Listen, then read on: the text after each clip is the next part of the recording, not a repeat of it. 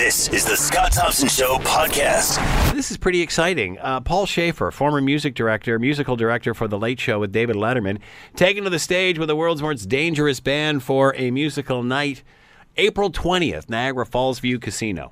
All right, and joining us now, very excited to uh, bring to you Paul Shaffer. Hello, Paul. How are Well, you today? Thank you very much. What a lovely introduction. it's great to be here. Oh, But I, at my age, but at my age, it's great to be anywhere. Thank you very much. I am such a huge fan. I was such a huge fan of you and David. Uh, it's great to talk uh, talk with you. Tell us about this show. What are you guys and girls doing? Well, firstly, uh, we have a wonderful guest star with us, Valerie Simpson, uh, of the who, with her late husband uh, Nick Ashford, wrote Yeah. every song, every Motown song that I love. Reach out and touch. Ain't no mountain high enough. Ain't nothing like the real thing. Uh, I could go on and on and on. And she is my special guest. She sings a song on the record that I made, the CD. Excuse me, I'm showing my age again. The, the downloadable CD called Paul Shaffer and the World's Most Dangerous Band. And Valerie uh, is one of the guests on it. She sings I Don't Need No Doctor, the old Ray Charles hit that she wrote. Anyway, she's been with me on this tour as my special guest, and she's just a knockout. And I have, uh, you know, uh, the world's most dangerous band, the band that was with me uh, in the trenches on uh, Letterman all those years. Uh, we we got together, we made the CD, we had such a good time. We said, let's take it on the road.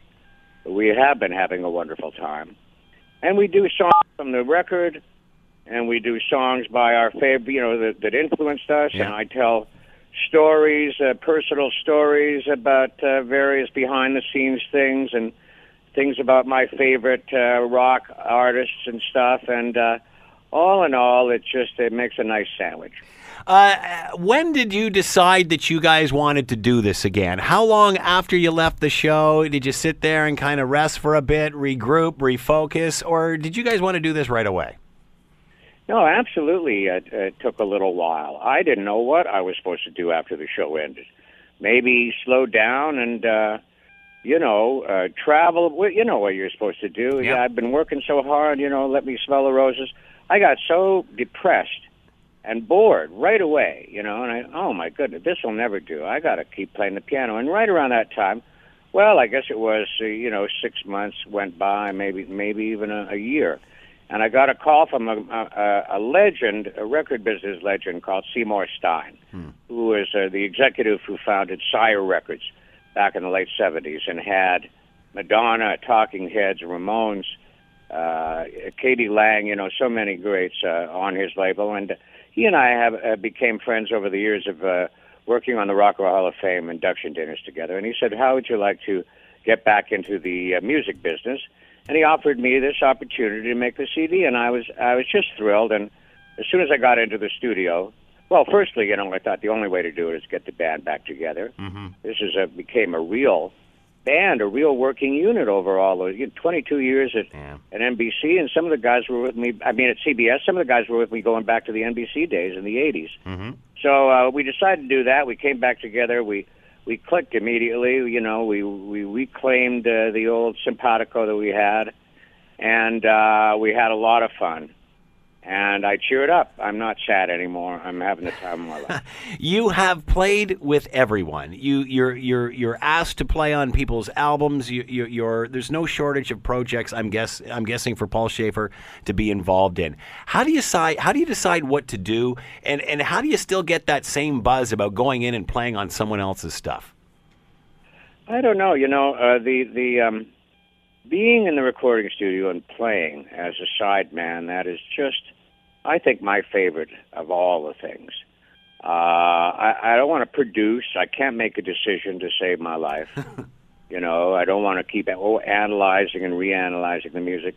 But I love to go in there and play the piano, and ju- that's my responsibility. And pl- play as well as I can, play it back, and figure out what I did wrong, go for another take. You know, I I just love to do it. And uh, I don't know the other question. Well, how do I decide? I, you know, give me a call and see. You know, see if, if I can fit you into my book. I'm there. Well, uh, do you talk to David Letterman much? I understand his mother just passed away very recently. Do you Yes, chat with him much? yes.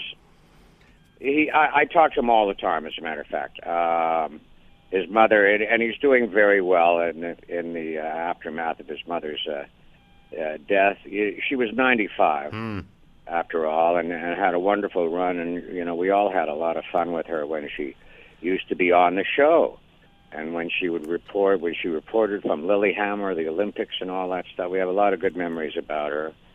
And you know, her her life was good, and of course, she got to see her son and all his success. So, well, what more does a mother want? Um, David and I, yes, it was a very sweetly, I must say. It, it, it was important to him to keep our friendship going, and so we we see each other quite regularly and talk all the time. Uh, what was your day like when when late night was on? Wh- What was it like? What was your responsibility from beginning to end of show? Well, in the morning, uh, I didn't have to to go in. There would be a morning meeting at which time they would uh, tell everybody what the, what their plans were for the show. By they, I mean the producers. Um, and um, I had uh, someone working uh, with me on the show named Daniel, who would go to the meeting uh, for me and then uh, give me a call and report on what was going to be on the show. But I knew better than to take anything that he said seriously because I knew that by the showtime everything would change anyway. So you know, I would just the main thing was stay loose and swing with whatever happened. By the time I would get in, you know, sort of after lunch, everything was already different. And I would just, um, you know, well, at least I could see the guests would usually be consistent. I would see who was going to be on, uh, figure out, uh, you know, oh, somebody else is playing my song.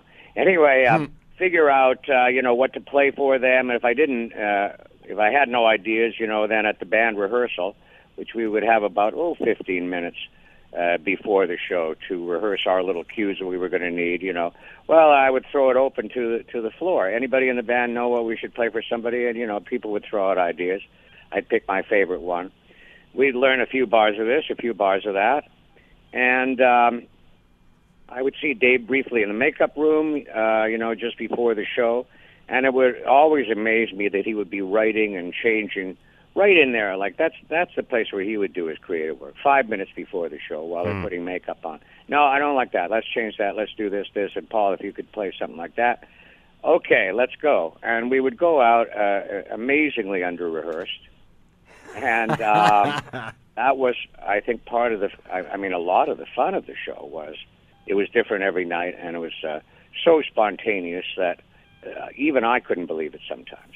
Uh, oftentimes, when there were musical acts on the show, members of the band, yourself included, would combine with them. How would that? How would you arrive at that? How would that happen?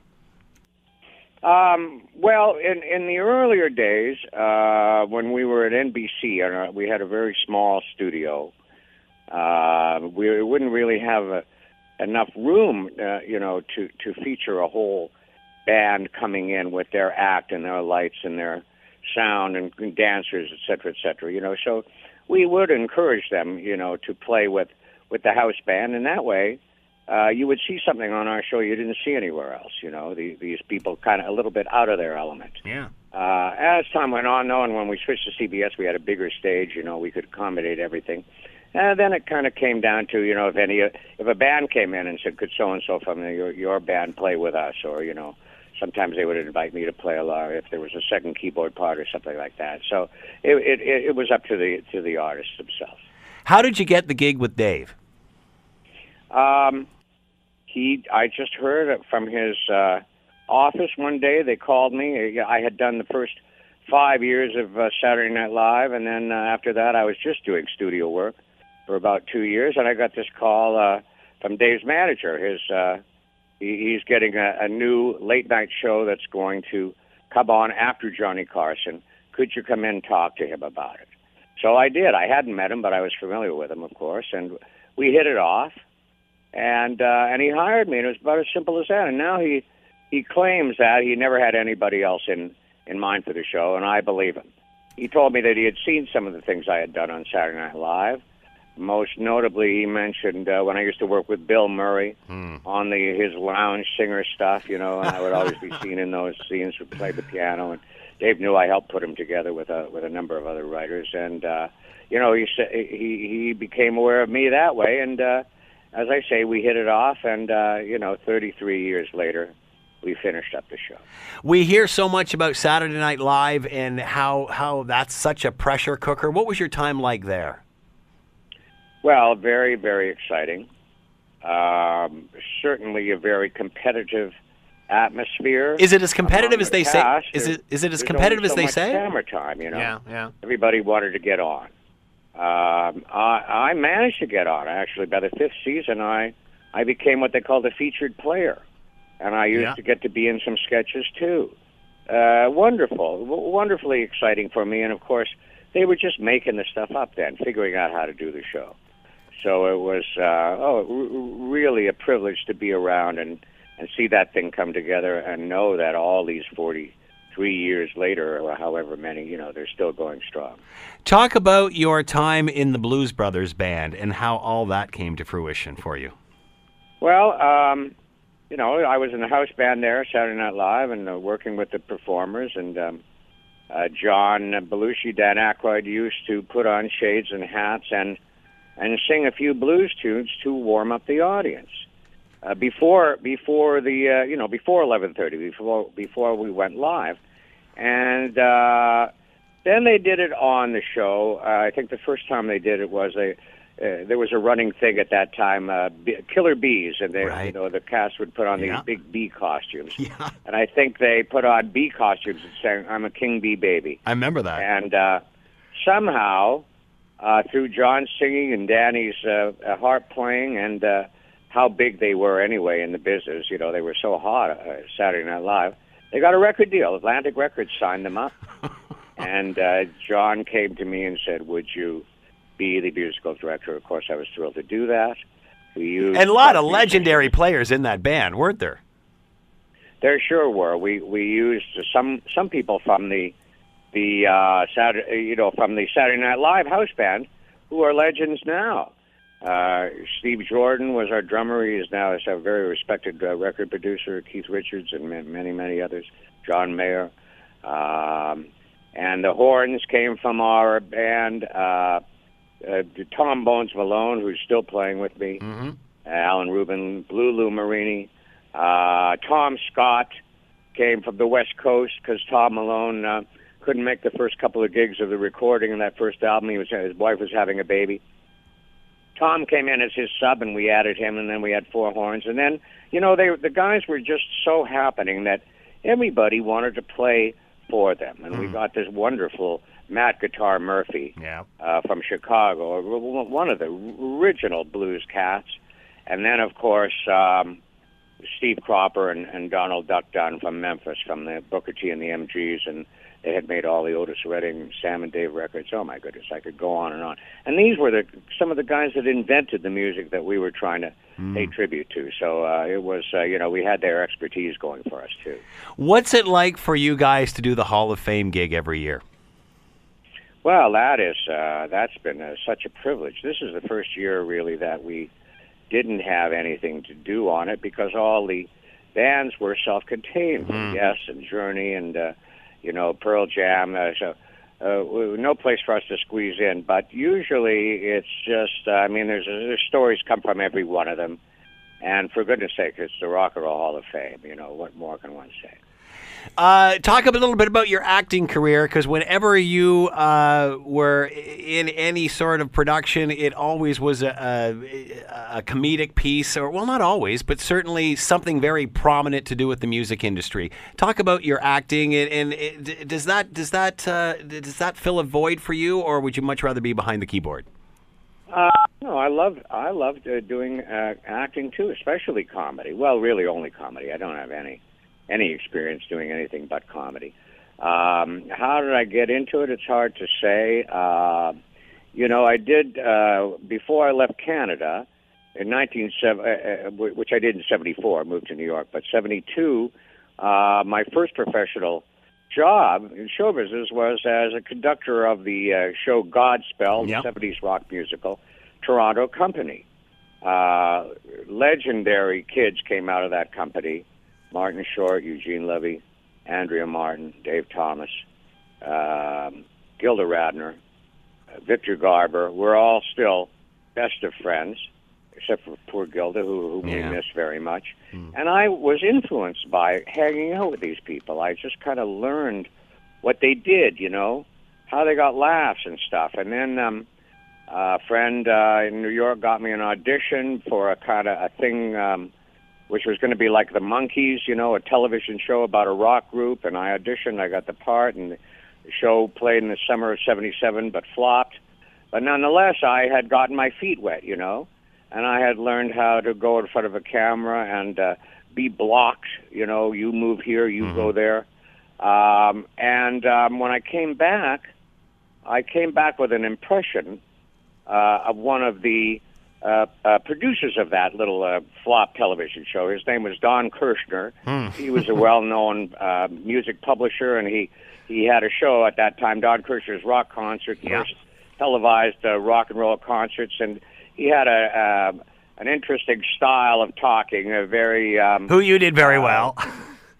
Yes, thank you. Anyway, I started doing him, and I and I, I started doing him on the Saturday Night Live. yeah. And uh, you know uh, that then I was on TV acting, and uh, I tried to do as much of that as I could. As you look back at your long storied career, Paul, what stands out? What stands out for you? I, I mean, there must be so much, but what stands out as a highlight? Well, uh, yes, of course there is so much, and um, you know, uh, of course the David Letterman show changed changed my whole life, and really was responsible for so many of the other wonderful experiences uh, that I had. Uh, but um, my idol was always Phil Spector, the '60s record producer who made the record. You know, "You've Lost I Love and Feeling," Yep. the Righteous Brothers, and the Ronettes, and the Crystals, and all that stuff. And he had a sound. He was one of the first. He, he kind of invented the record production, really. Wall of sound. The producer was like the director of a movie, and he and I became friends, and uh, and then I got to be in the studio with him in in about '94. Uh, he tried a record date with 30 guys. He was famous for having huge bands in the studio, 30 guys playing live, and I was one of them. And this was, you know, I got to play for the for my idol. I think that's got to stand out. And then the other thing was going overseas with Dave Letterman uh, to Afghanistan the first year that the, the U.S. was at war uh, with the Taliban, and then we went to Iraq for the two years after that. Christmas Eve, we would be over there, uh, meeting and greeting the troops and singing Christmas carols with them and stuff. And that was, you know, I'll never forget it. I remember one time watching a show. I believe Celine Dion was the musical guest. I think she did River Deep Mountain High. That's right. You, you're definitely right on top of this. Yes. And uh, it was just absolutely mind blowing. Is there any truth to the rumor that you tried to hook her and Phil Spector up to do that? Well, you know what? They did get hooked up. Um, Spector saw that show, and he said, "This is I got to produce this chick." Yeah. I mean, he saw her doing his tune, you know, River Deep, that he had co-written and produced for Ike and Tina, mm-hmm. and so he did bring her into the studio, and I think. Um, mm, I think that you know his cuts may appear on one on her first album. I can't, can't exactly remember, but he used to give me. We had become friends. He and I had become friends by that time. He used to give me credit for turning him on to her, but really, you know, he's he tuned in and saw her on the show himself, but he gave me all the credit. How would you? Uh, why is it that Celine Dion can pull that off? Because there's not many that can. Tina Turner was phenomenal, and I mean it was the whole visual experience of it as well. But it was such a big sound. Celine Dion is is just one of those special singers. There aren't too many like her, but she's got a range, and by that I you know I mean both the notes that she can hit, and also just a range of emotions and a range of kind of material that she can do, and uh, she's just that she's just that good that she could rip up River Deep out Mountain High, and as you say, not many people could do it. Not many people could follow Tina Turner and do that song, but it just speaks to the talent that she has. That's all. Paul Shaffer has been with us. You can see him and the world's most dangerous band, April 20th, Niagara Falls View Casino. Paul Shaffer has been with us, uh, longtime musical director of Late Show with David Letterman. Paul, it has been an absolute pr- uh, pleasure. Thank you so much for the time. Good luck at Niagara Falls View Casino. Hope to see you there. Oh, thank you. I hope to see you there too. Thanks for having me. The Scott Thompson Show, weekdays from noon to 3 on AM 900 CHML.